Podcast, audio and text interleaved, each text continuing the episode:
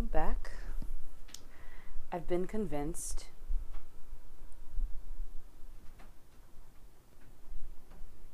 convinced of what Imani. Yes, I know. Um, to do a specialized episode about this uh, solar eclipse that's happening this coming week or on the second.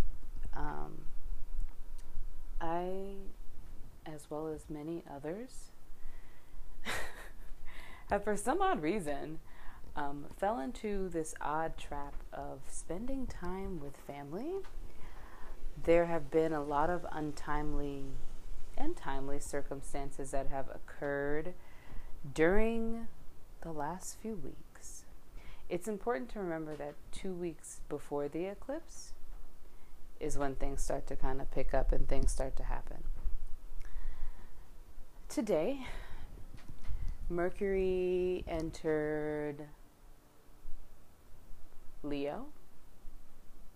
And for those who saw my post, I posted a picture of a fireworks stand that says American Fireworks. 4th of July is right around the corner. Let me read you my caption. Mercury enters Leo at 8:19 p.m. Eastern. Trigger warning. Actual depiction of the United States. Image of racism, images of racism, anti-Semitism, homophobia, misogyny, Islamophobia, and everything else that makes your skin crawl about this country. Now, when we look at the Chandra symbol for the ingress, so zero degrees Leo, it states a daughter of the American Revolution. Keynote The prestige of conservatism a long maintained heritage. Let me actually read the entire thing since I have you here.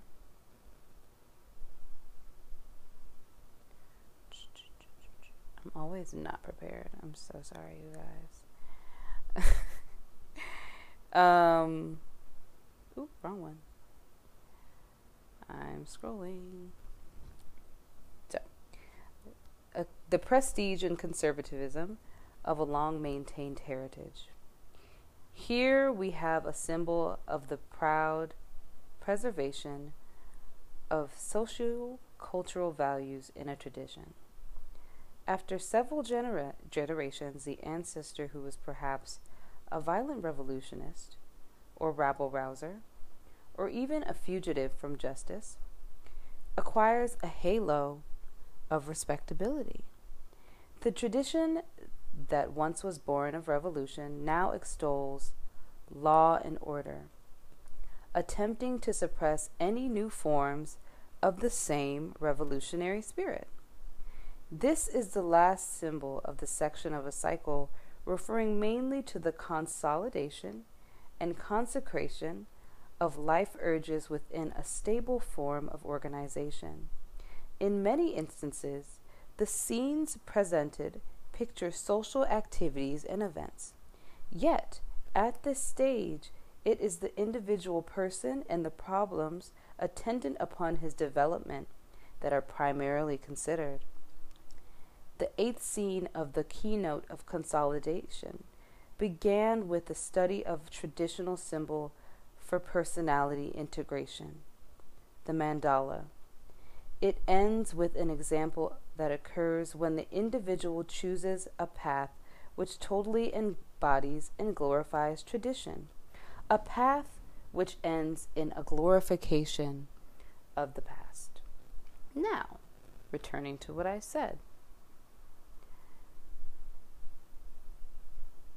When we speak of where we come from, the formative legacies, people, and places of the self are often cloaked in pride, dressed in exaggeration and delusions of grandeur. Liberty, American, Founding Fathers, Declaration of Independence, Constitution, Manifest Destiny, Dixie, 1969, American Dream. Our thoughts, ideas, and attitudes and beliefs of who we are are formulated through myth rather than facts and truth. It is evident in our history books, in our media, in our everyday. We are fed the American myth, and we live the American myth, even in ways we cannot imagine. Once Mercury goes retrograde on July 8th, the planet will go back through Cancer to meet up with the nodes of fate just in time for our eclipse on the 16th. We are invited to revisit the past as it is rather than the way we wish it is to be. We explore societal, political, and familial myths. Was it as glorious as we remember? I then post a picture of the Trail of Tears, of a lynching of two black men with a bunch of white onlookers pointing and smiling, posing for the camera. I post a anti-Semitic propaganda comic um, from 19 somewhere between 1937 and 1941 a picture of Japanese internment a picture of a group of people descending upon a New York Pride event, I believe in the 1980s, um, with their signs claiming that homosexuality is a sin, it's a violation of God's will, blah, blah, blah. A screenshot of CNN, um, and the headline says, Does Islam promote violence? I post a picture of Anita Hill um, alongside Dr. Ford. I post a picture of our modern day concentration camps with young Hispanic children, undocumented migrants. I think you catch my drift. The last time the North Node was in Cancer was the year 2000 to the year 2001. One of the major events that happened during this transit, as we all know, was 9 11. Many, many, many, many, many years ago, when the North Node was in Cancer, we experienced the assassination of JFK. There are a number of really intense transits that we can expect over the next, I'd even say nine months. Not even a year. And I think nine months is a bit of a reach maybe seven.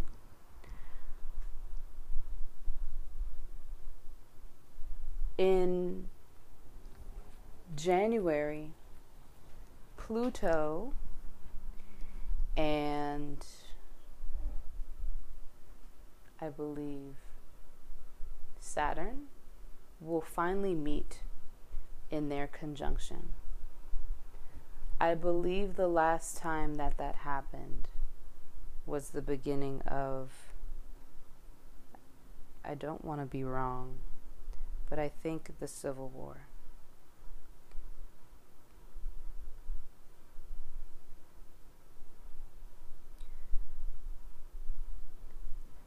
Another major lunation, or not lunation aspect, that will be happening next year is Pluto in conjunction to. Oh, I'm sorry, no. Am I wrong? Jupiter in conjunction to. Sorry, guys. Saturn. Which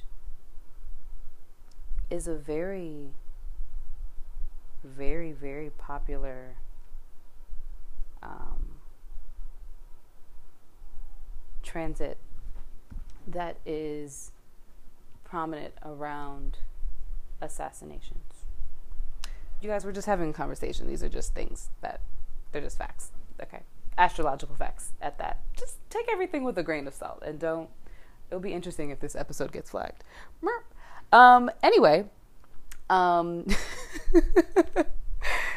yeah, just saying. Um, but uh, it wasn't the Civil War. It was World War One. Was the last time. Just saying. Remember this. Um, this episode. Remember this conversation. Just saying. I say all this to say we are in a very big reckoning kind of period where the past is yet again catching up to us and changing the fabric of our country. And we are to decide what direction it is that we go. And for many of us, that also means that we are to break up with myths that have been cultivated and created just by existing in this nation. That doesn't mean that anything is anybody's fault, but it does mean that we must hold ourselves accountable for undoing and unlearning. Now, I know a lot of people are looking or not looking, but listening to this and saying, well, all of the things that you've just listed are white related to white people. So what the fuck do any of those things have to do with me?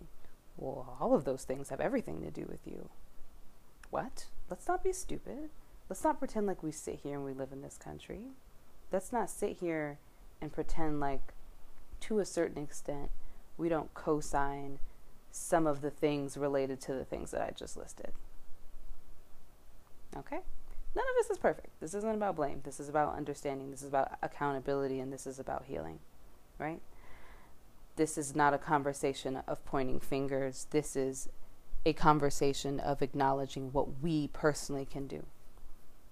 This is something that we encounter not just when we think about our country and healing on that level, but also when we think about the personal healing that we endure as well to a certain extent, a very big part of the process of the wounding is to acknowledge the weapon of choice that was used to inflict the wounding.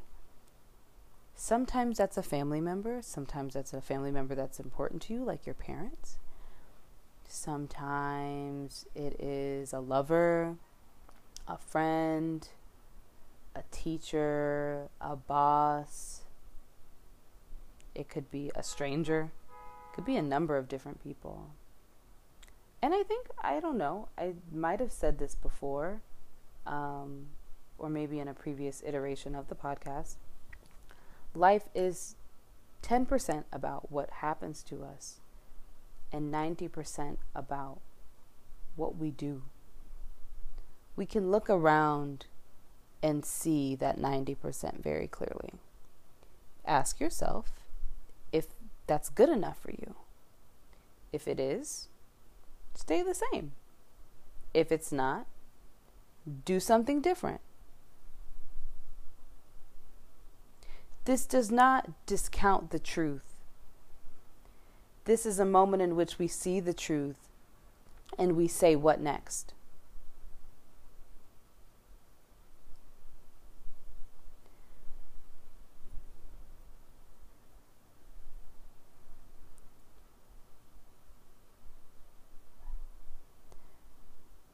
I had a conversation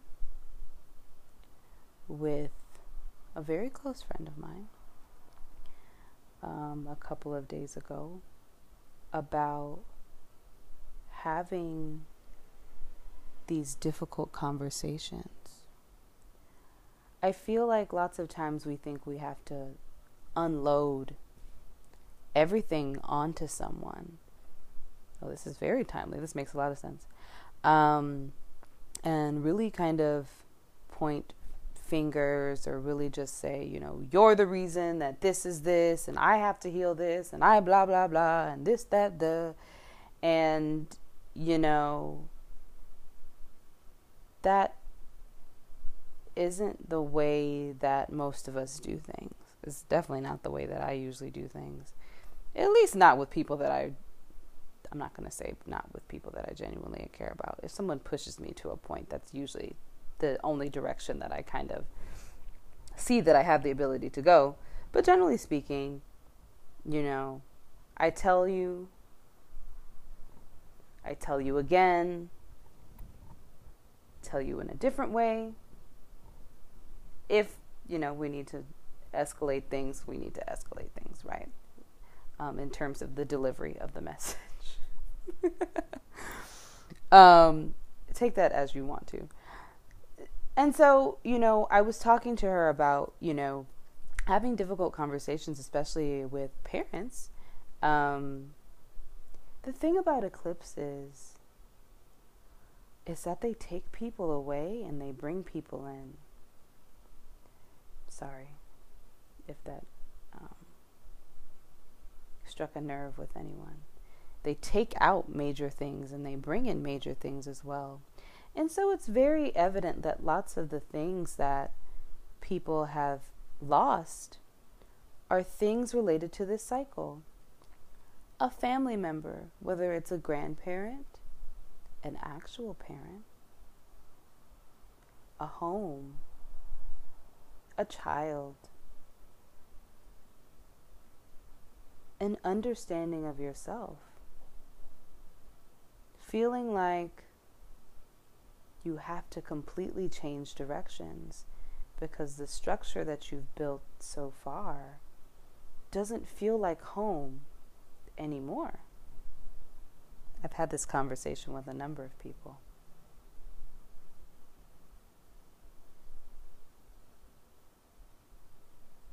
And I also have to kind of reckon those things for myself as well. That being said, in this space in which so much is lost, as I talked to a friend with on the phone,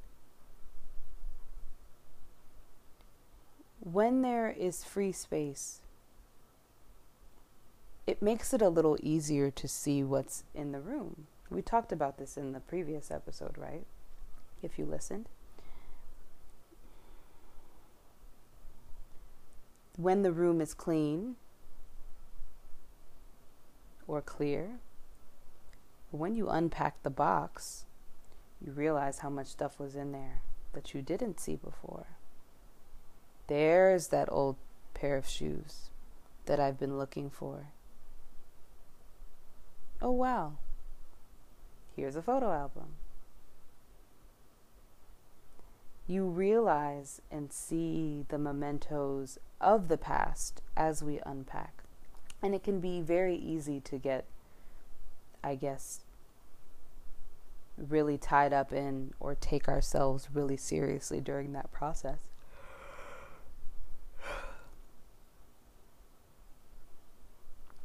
But the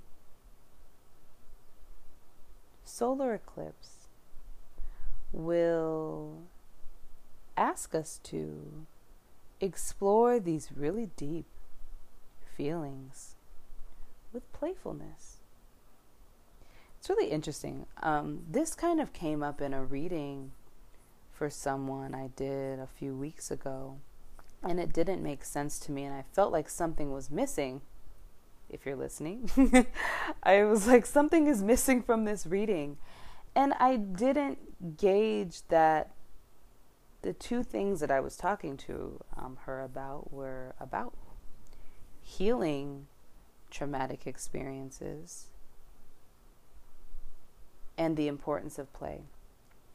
And I felt like those were two separate things, but they were two things that really belong together. Culturally, we see this phenomenon. how many Daily Show, uh, who else is there? Let me just name the people. There's Stephen Colbert, there's Trevor Noah, um, that British guy, I don't know these people's name, John, whatever, I don't know. Bill Maher, terrible example, but I think you guys get the point. Um, even to a certain extent, Glenn Beck. And maybe even uh, Alex Jones. All of these political pundits who, to a certain extent, you know, when we think about America, you know, you can't help but have like red, white, and blue flash in your eyes and see stars and think politics and suits and, you know, and these people are a character. This will all make sense in a few minutes of this thing that we take so seriously that's actually just a big fat divine joke. Um, anyway, sorry for scoffing. Um, and then, you know, they joke about some of the hardest things to reckon with. Well, some of them do. Well, in their own way and through their own frame of understanding the country, all of which are wrong, if anyone can kind of see that. Um, parts of them are right, but generally speaking, there is a gener- an overall arching point that's kind of being missed. At least being missed by, no, I would say it's collectively being missed. Um, where we get caught in the laughter um, and the joy of making fun of how ridiculous this country is, but that's kind of where it stops, you know? Or we're like, wow, that's so sad, and we move on because there's nothing that we can do because the issue is so big. We can't do anything. Oh, it's so big. I can't. We can't. I don't have the money. I don't have the this. I don't have the that. Right? It, everything media related is kind of aimed at making you feel lost and hopeless about everything um, and feeling like a victim to the circumstances of our world not because the issues are not as large as they are, but because there are things that you can do and they don't want you to do those things because that would mean the world would be different. Duh. Anyway, um, and so with that, returning to, and I, I feel like if you are speaking specifically to um, people of color again, um, to go back to that, there is a book. I'm pretty sure there are many equivalents to this book for a, ver- a variety of different people that I will encourage you to look at. Reading list for African Americans or just black people in general listening to this show. You don't have to be African American. Post traumatic slave disorder.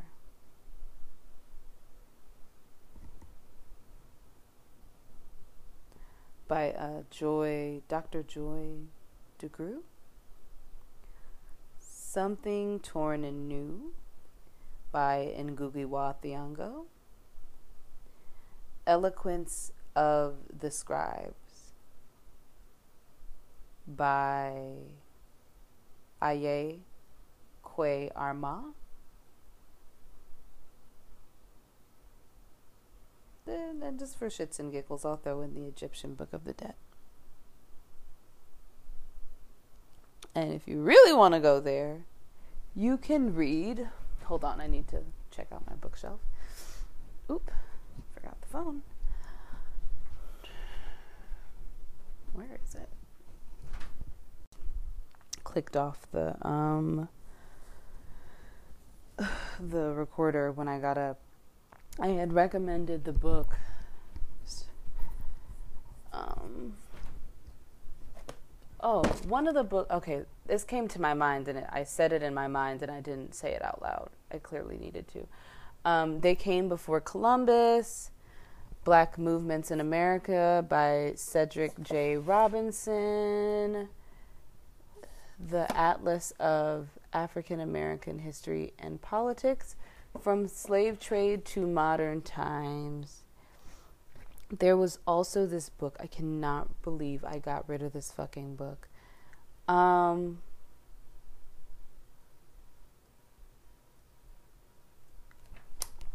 let me see. I'm sorry. I'm like looking at the books as I'm talking to you to remember.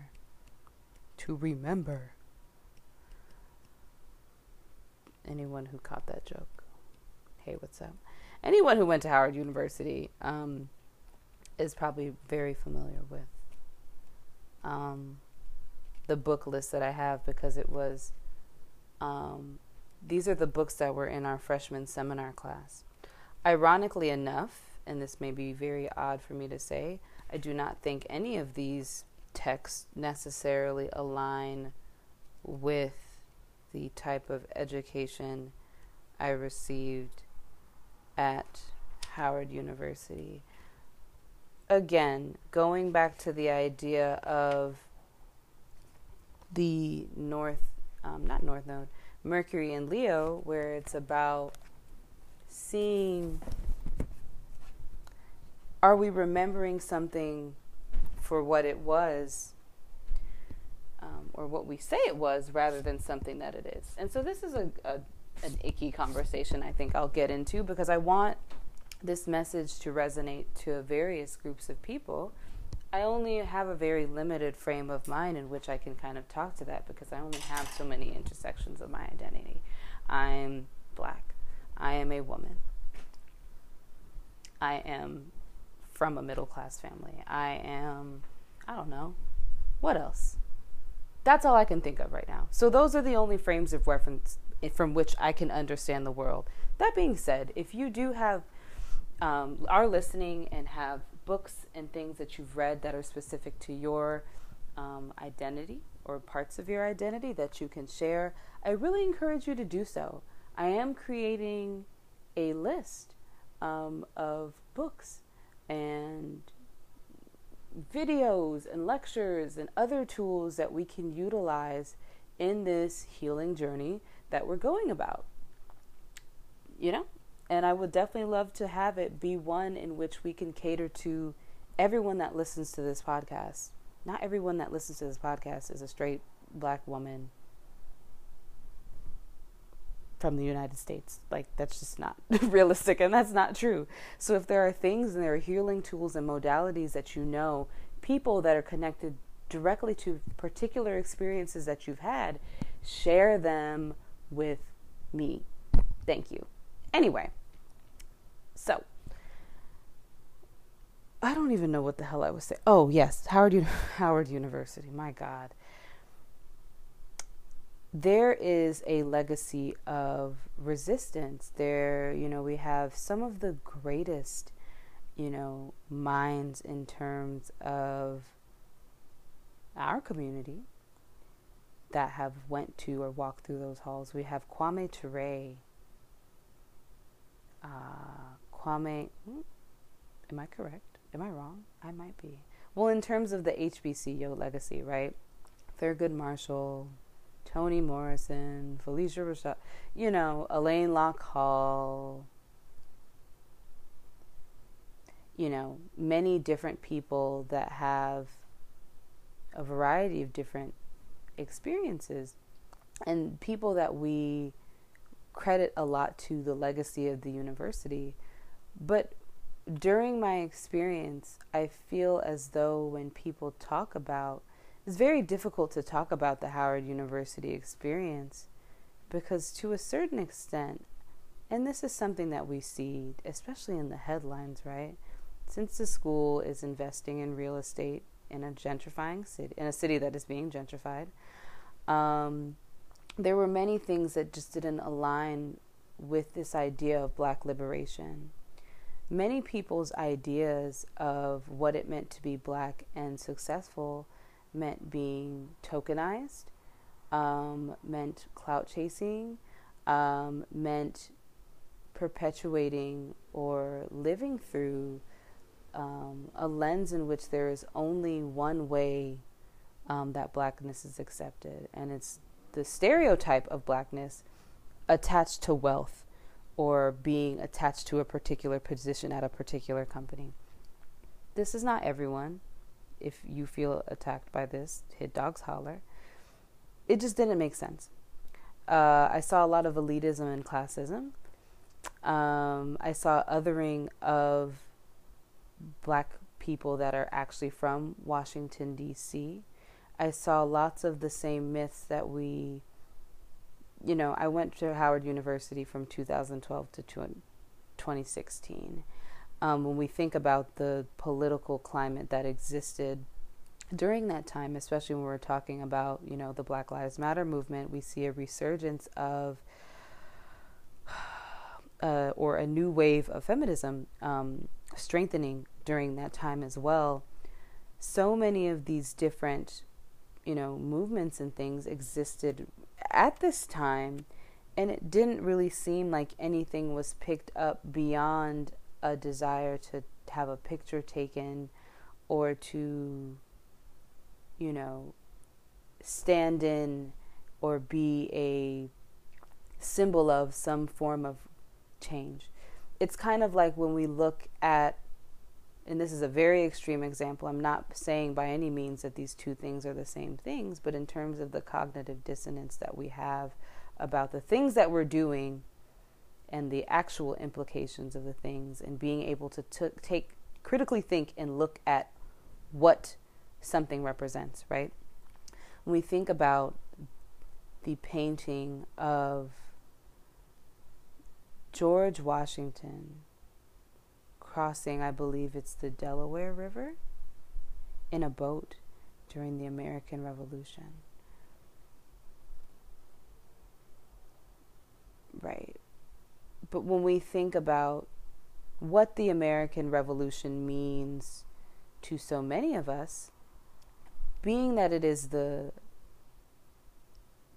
a defining moment in which the United States becomes the United States, give or take a couple decades and a constitution. Um, if anyone is familiar with Frederick Douglass's um, What Does the Fourth of July Mean to the Negro? Right. where we have, to return to this, pictures of black empowerment fists. And Black Lives Matter shirts and I'm not sure like my ancestors shirts and all of these other things which that within itself is a whole nother conversation that's very funny to me. Um, but the dialogue on campus is otherizing classist elitist cloaked in respectability politics when we're talking about people who actually live in the city um, But turning, you know, seeing someone walking, a white person walking their dog on campus, oh, how dare they? Isn't it interesting how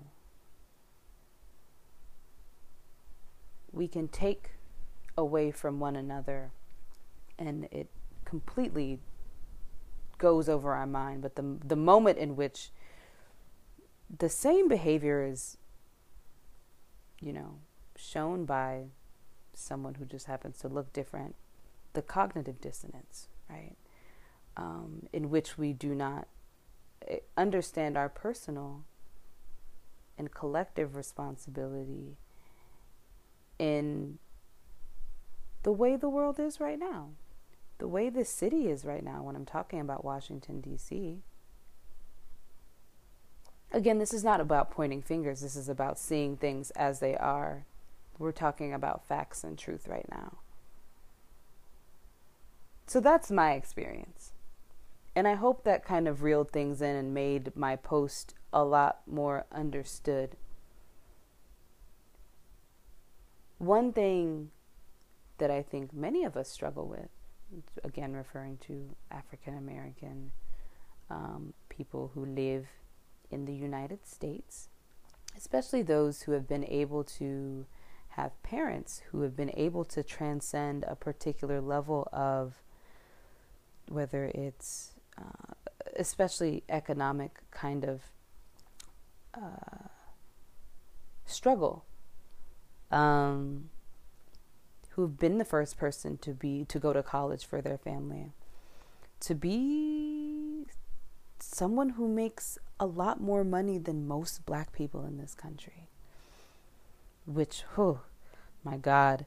When i looked at the statistics you know i'm not telling you how much money i make but when you know i looked at and saw that i make a lot more money than most people who look like me and i'm only 25 years old that was very shocking and eye-opening um, to me and you know, this is the experience of so many of us. And I think because we have done that, we think that we, well, we have.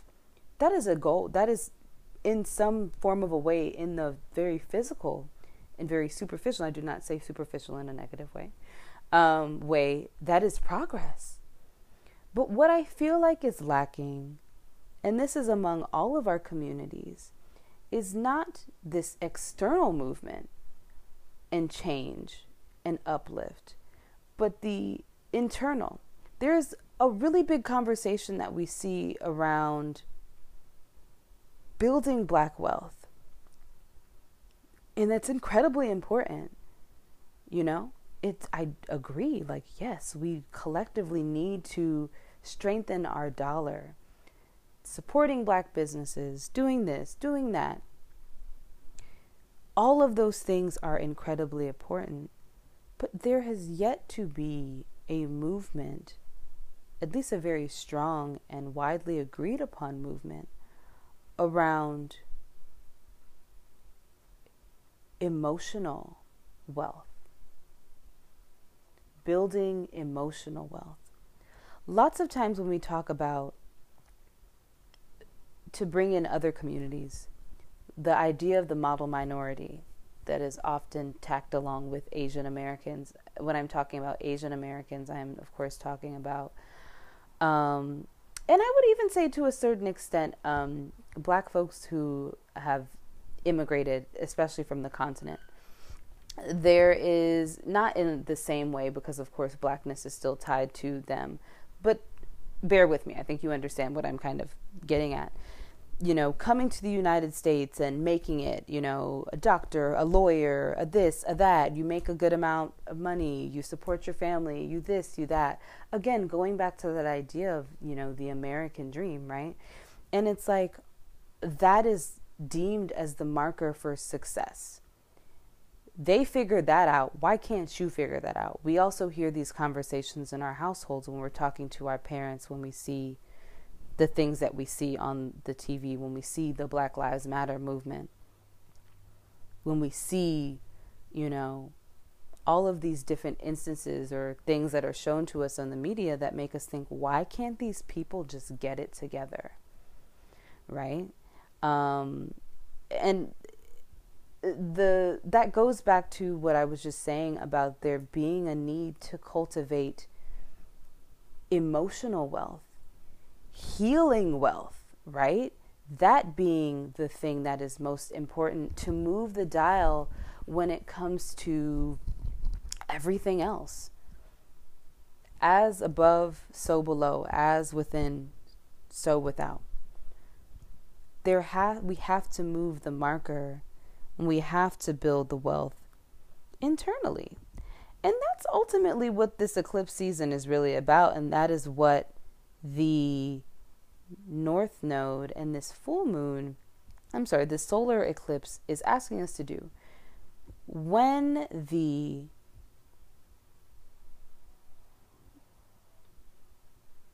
when we face a new moon eclipse, what we see, or a solar eclipse, my bad, which is during the new moon cycle, the dark side of the moon is illuminated by the light of the sun.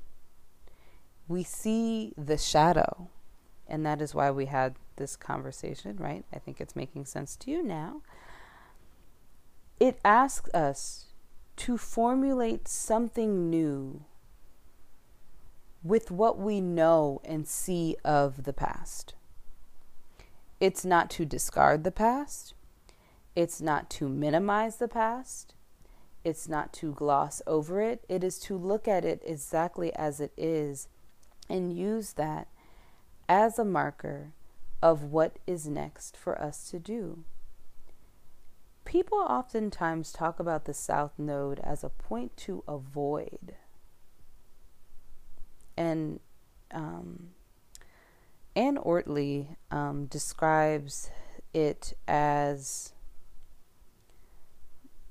something that needs to be fed for us to move to the North Node. In this instance, we take the South Node in Capricorn lessons. We have an idea of how we define success. We have an idea of what it means to win. And it's very physical, it's very tangible. You know, you get this job, you do this thing, you're following, you understand, right? Okay, cool.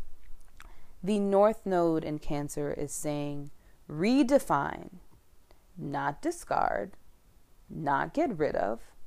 Let's integrate our ideas about monetary wealth bringing, physical abundance, and translate that into something inside.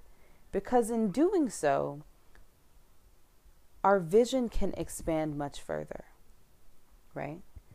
The thing about Saturn is it talks about limits, it talks about reality.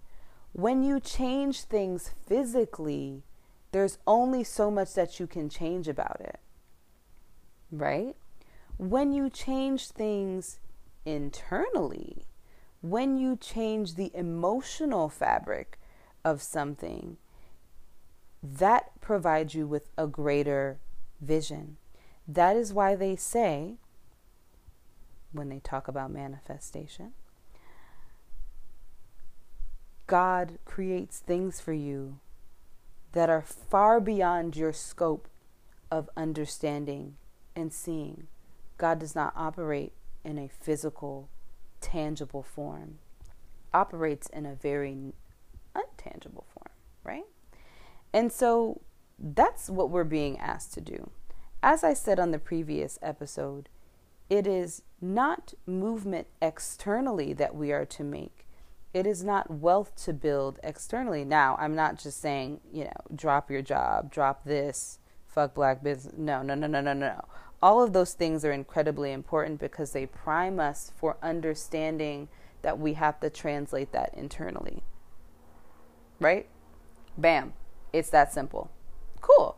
I think you get it. I don't think this episode will have to be as long as it needs to be. So, that being said, take time and be patient with yourself. For some odd reason, we seem to, when it comes to processing things emotionally, it's as if we have far less patience for that. It does it makes perfect sense um, than we do for making something tangibly appear or making something move tangibly. But the thing is the key to moving along your manifestations is undoing the physical barriers that are in the way. And that being the thing that allows you to move the dial um, to kind of change things and see a tangible difference as I've discussed with you before, during that full moon episode, uh, full moon in Sagittarius, the Fool's Journey, um, the new moon, I'm sorry, Jupiter is exalted in Cancer. Because, remember, when we talked about nourishing um, and nurturing and the role that that plays in being able to create damn near anything. Everyone that exists was birthed from their mother. They are the product of their mother. The richest person on this earth, the poorest person on this earth, that person who has everything that it is that you want, the person that has none of the things that you want, all of those possibilities are manifested through the creation and the bringing of life uh, or bringing into this reality of a person, right? Um, and so, and they are all the result of the things that that person was kind of primed and nurtured and grown with. Okay? I'm going to take a quick break. I'm going to come back and we're going to talk about the astrology of the eclipse. And I hope that won't take more than 10 minutes. I don't think it will. All right? We'll be back. We'll be back soon. Okay, so this is fun. So, the chart for the day, I'm doing it from Washington D.C. at 3:16 p.m. Eastern Standard Time, July 2nd, 2019. On the ascendant, we have Scorpio. So, I just knew it. I should have just said it. I knew the it would be a Scorpio ascendant. I just did. You're probably like, girl, shut up. I said what I said. Anyway, um, at four degrees Scorpio, and we have on the descendant Uranus endings endings, endings, endings, endings, endings, endings, endings. That's all I can say there. Cool. Got it? Good. Now, in terms of the other astrological features that I believe are of high importance, we will have Mars and Leo in a Mars and Mercury in Leo in a loose conjunction. Mars I believe, will just have entered Leo. Um, if not that day, then the day before. Let me look and see. Yeah, on the first. Um, and so Mercury, Mars will be in a. I don't know why it's not appearing on here. Is it? Oh, will be in a oh, this is fun, you guys, um, in a T square to the ascendant Uranus. And again, all of that energy will be directed and pointed at Mercury and Mars. Watch your mouth. It will be on the midheaven. It's likely that people will just, um, or in the ninth house, you in the ninth house, but very close to the midheaven. The midheaven is at 10 degrees Leo. It's very likely that if you say something, it will just be interpreted as you just being extra. People will definitely put a show on on that day. Definitely a good day for laughs, but also a good day to offend somebody really quickly, especially people who are being delusional and being stuck with a harsh reality there may be endings in terms of particular beliefs um, or things related to childhood, particular things related to possibly a masculine figure within the family.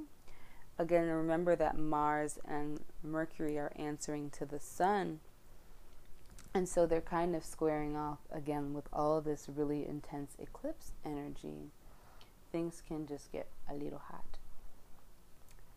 It is happening. Oh, I'm sorry, my mouth hurts as I split my lip in half, and I have a job that requires me to talk all day. So I'm sorry if I keep pausing. I'm just my mouth isn't is in pain. Mm, okay. Anyway. sorry, I'm being silly.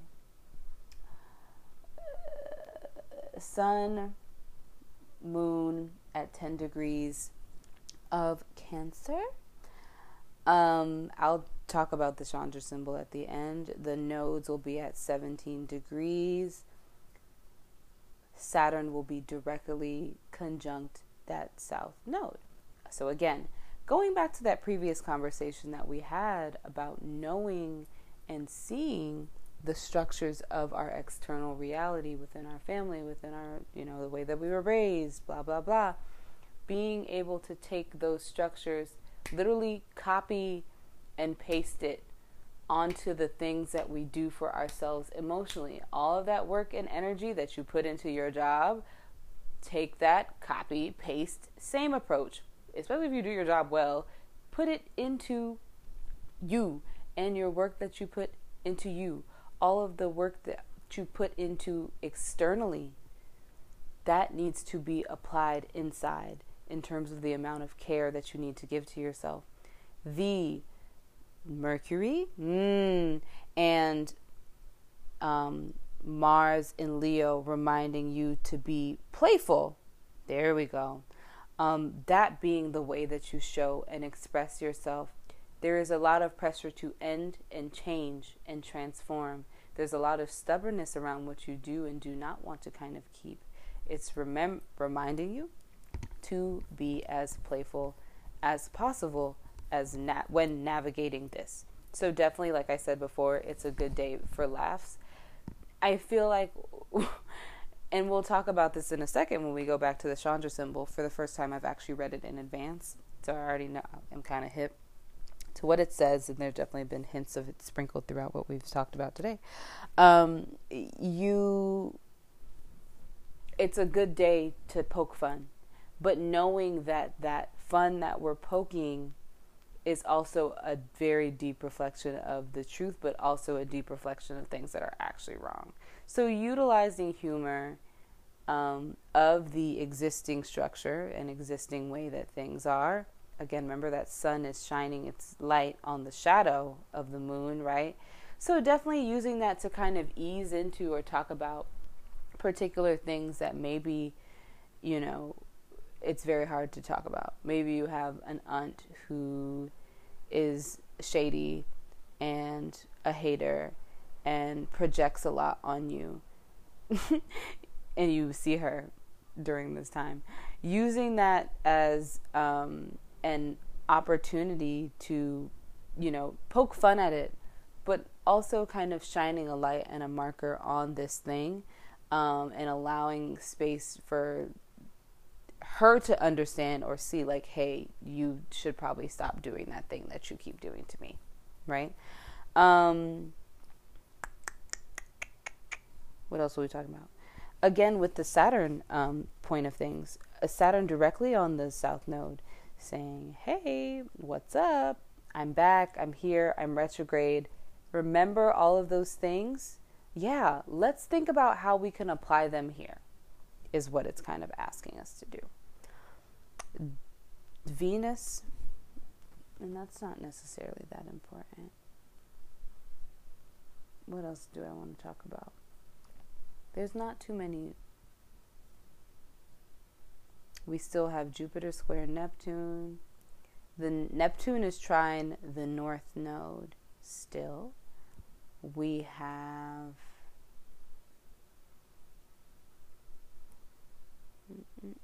Saturn sextile Neptune.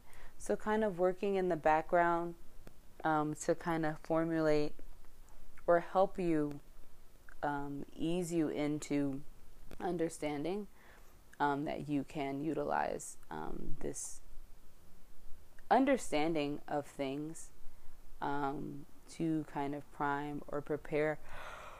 Sorry. Um, prime or prepare yourself for hmm um sorry i'm just looking at something mm, it's saying no well fine fuck you um it looks like there's a kite formation it's very loose um it will likely form a little bit stronger i think maybe a few days after or was a few days before I don't know. I have posted about it or I will post about it on my Instagram. It's one of the things that's planned. Anyway, um, it, I'm just looking to see what formations there are. Um, Mars square Uranus. Yo, I don't know. Some people, there may be some like some fights and shit that break out because people don't know how to act. Mercury is trine Chiron. Yeah. So going back to what I was saying before, when you're talking to people, and even if you are trying to be funny and put on a show, it'll be a lot easier to communicate particular wounds or things that are hurting you, especially in a way that will kind of prime people for it to just be a little easier. I hope that this is good news and good things that you're hearing. Because, like, I know we talked about a lot of daunting kind of things, but I don't want you to feel like it's impossible because that's not the case at all. I spoke about the serious things because that's what we're working through. It doesn't mean that that process has to be abnormally or extremely difficult. And that's not to say that it's easy. But the energy, while it is intense and there are lots of emotions that are brewing, lots of things that are changing and changing really quickly, as I've said before, the North Node is, in Cancer is very much so like a hug. Now, I know the way that I started this episode was like really morbid and we're like talking about like crazy shit that could happen in our country. Right. Absolutely. That's real. That's scary. It's important to point out. However, in the things that we're dealing with personally, there is a particular amount of care um, and just overall kind of just love, joyful, um, you know, nurturing energy that's in the air that allows and eases you into making changes. I feel like there's this enormous amount of pressure that we have put on ourselves in 2019, maybe because the universe is laying it on us thick um, to make these really big transformations, and it feels very impossible. What are the things that I recommended to you? I recommended books, you know, and just reading and learning and connecting. It's also important to note that Gemini is finishing up its time in, or I'm sorry, Venus is finishing up its time in Gemini um, during this this transit. There aren't any really strong aspects. Actually, Venus is almost completely unaspected. Let me look through one more time. Yeah, well, by my standards as an astrologer, I would say that it is unaspected. There's a very loose trine to the ascendant, and there's a loose square to Chiron. The orb is way too wide, and I would not count it. And the unaspected Venus is in a way answering to Uranus and Taurus and saying, like, hey, let's play a little. Yeah, this energy is kind of contentious. Yeah, things are kind of ending. But, like, hey, let's play while we do it. One other thing to kind of mention with um, the seventh house is that it is deeply related to, like I said, endings it's often a rep you know it talks about marriage some of you might get engaged i don't know you might get invited to a wedding it talks about joining something greater than yourself um, it's the setting yeah it's the setting place in traditional astrology um, whereas the ascendant is the mo- the space in which the Hold on. I just want to be correct. Yeah. So the sun, so the descendant is the west, is west side of the chart, and the rising sign is the east side of the chart. Rising of the yeah. Um, so the sun sets in the west and rises in the east. Rises in the ascendant portion of the chart we associate the first house with things appearing, we associate it with beginnings. It would make sense that we also have a place that is associated with endings too, right? Um, I can see how marriage is related to that. Marriage is a time in which you do um, join something greater than yourself. It is the death of singlehood. It is the death of, in a way, at least for women in, in the way that it culturally is in terms of being part of a particular family, especially in terms of changing of the maiden name, um, into joining something else and joining another legacy or becoming a part of something bigger, something greater. Um, that being said, there is this invitation to kind of play um, and have fun and not take things too seriously as that all is happening. I the this chart while there are many squares, they don't really scare me.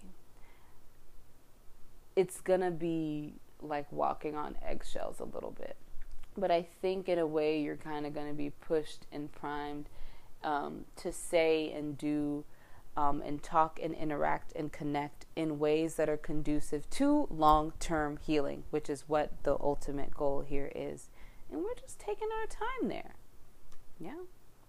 Let's read.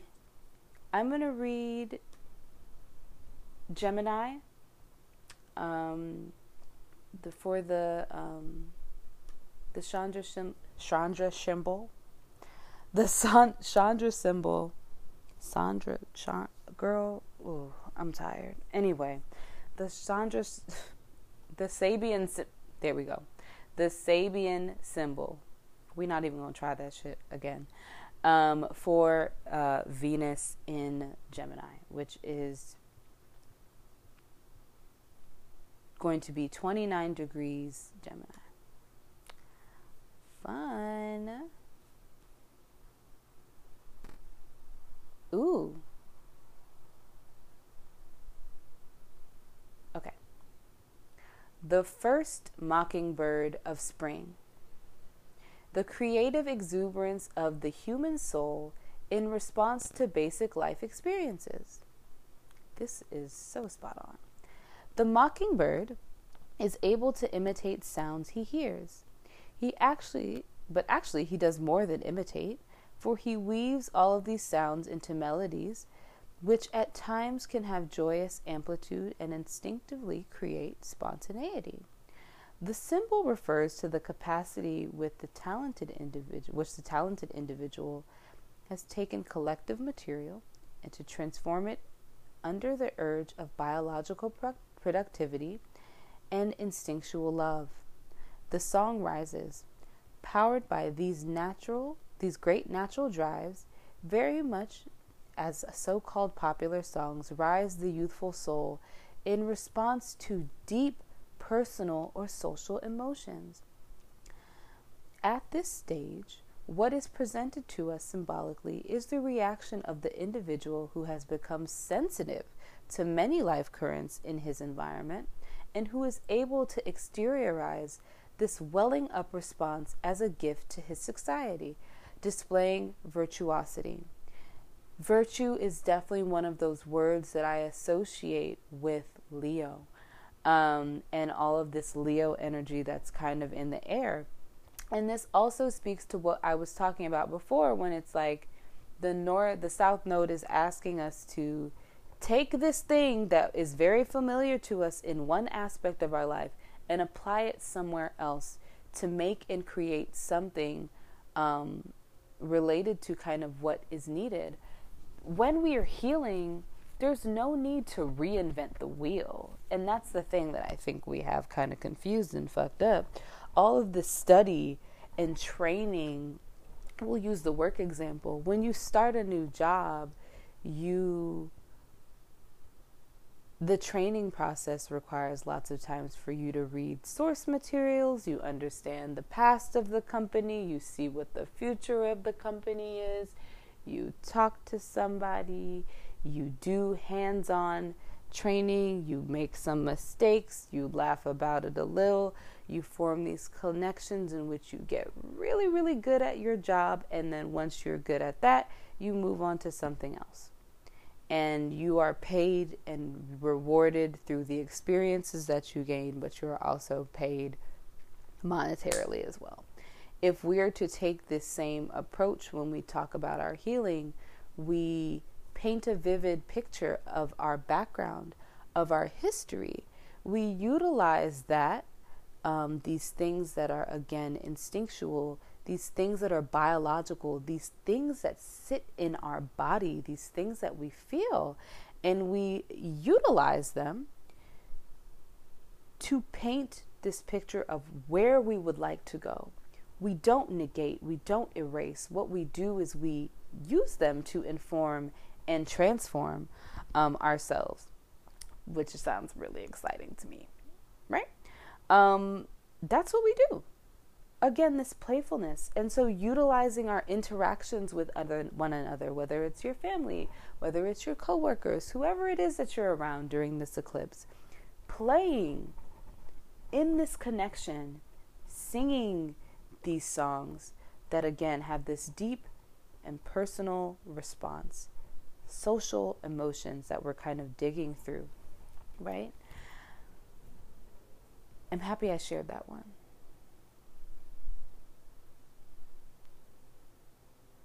Cool. Ooh.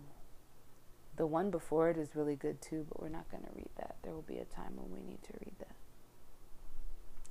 Going back to, oop, I need to wrap this up. The Chandra symbol for our, ooh, our new moon, our solar eclipse. We have Cancer at 11 degrees a clown charactering well known personalities. Keynote The value of humor in developing objectivity and independence of the mind. Humor is iron humor and irony is a powerful tool in assessing the value of socio-cultural realities and thereby in freeing oneself from glamour and prejudice.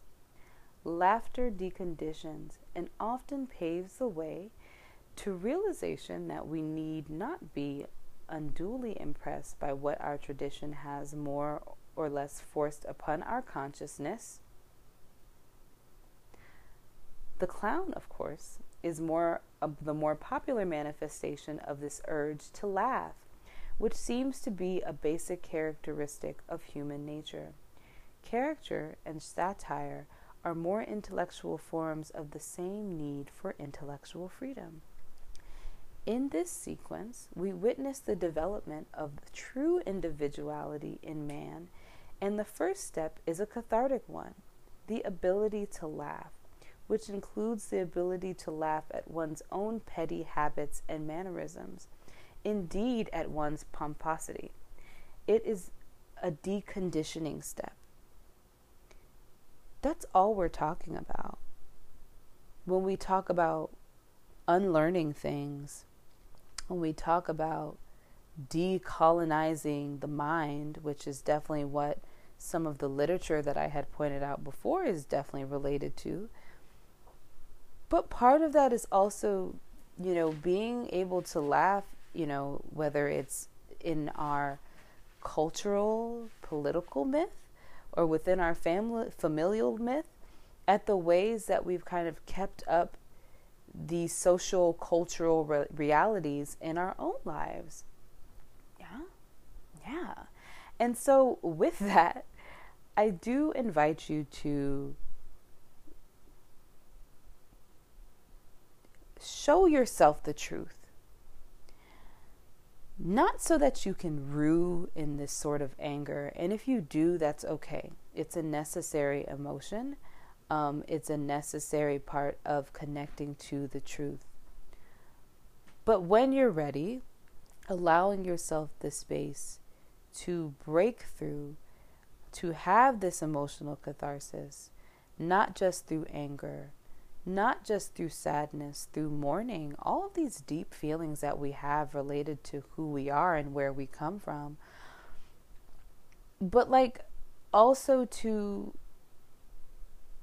you know, laugh a little and have fun.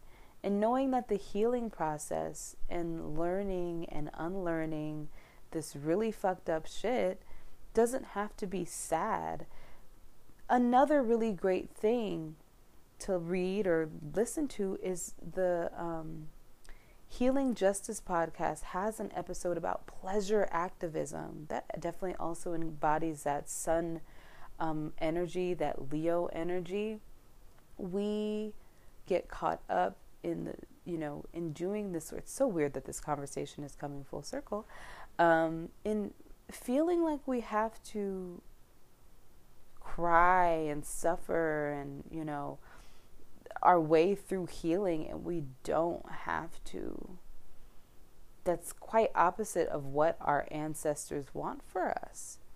And that keeps them so much more tied to these experiences that they personally are trying to reckon with about their own experiences that they had here. And that's not fair to them, and that's extremely not fair to you for you to have to carry these burdens. They want you to release them, and you have to allow yourself the space to release them. This energy, even though eclipse season is so scary, it just feels really good. And I'm sorry if I've been someone who has fear mongered you in some particular way. That's definitely not what I want you to do. But I'm also not going to pretend like healing isn't scary. But, like, also, hey, we're going to be fine. At least the people listening to this podcast and doing this work are going to be fine. the rest of y'all, I don't know. Again, like I said, media, this all of these things are aimed at making you feel hopeless, making you feel bad for laughing, making you feel bad for having fun. All of that is fine as long as we're also doing the work, right? One of the not to give away where I work, one of the guiding principles where I work is to always have fun it doesn't take away how serious we take our work, but we also understand that it, how hard we work is also worth celebrating as well. Um, and being able to laugh at the processes, but also simultaneously taking them really seriously as well. Um, again, going back to taking the experiences and understandings that we have outside of ourselves and applying them to the way that we navigate our internal framework. So I invite you to read, I invite you to learn, I invite you to laugh, you know, smile, have fun. Be in your feelings, but also have fun and have a lot of it um, during this season. Okay? Thank you so much for listening. As usual, if you are interested in donating or leaving a tip, the PayPal information is in the description box. I will be sending out this reading list thing, whatever.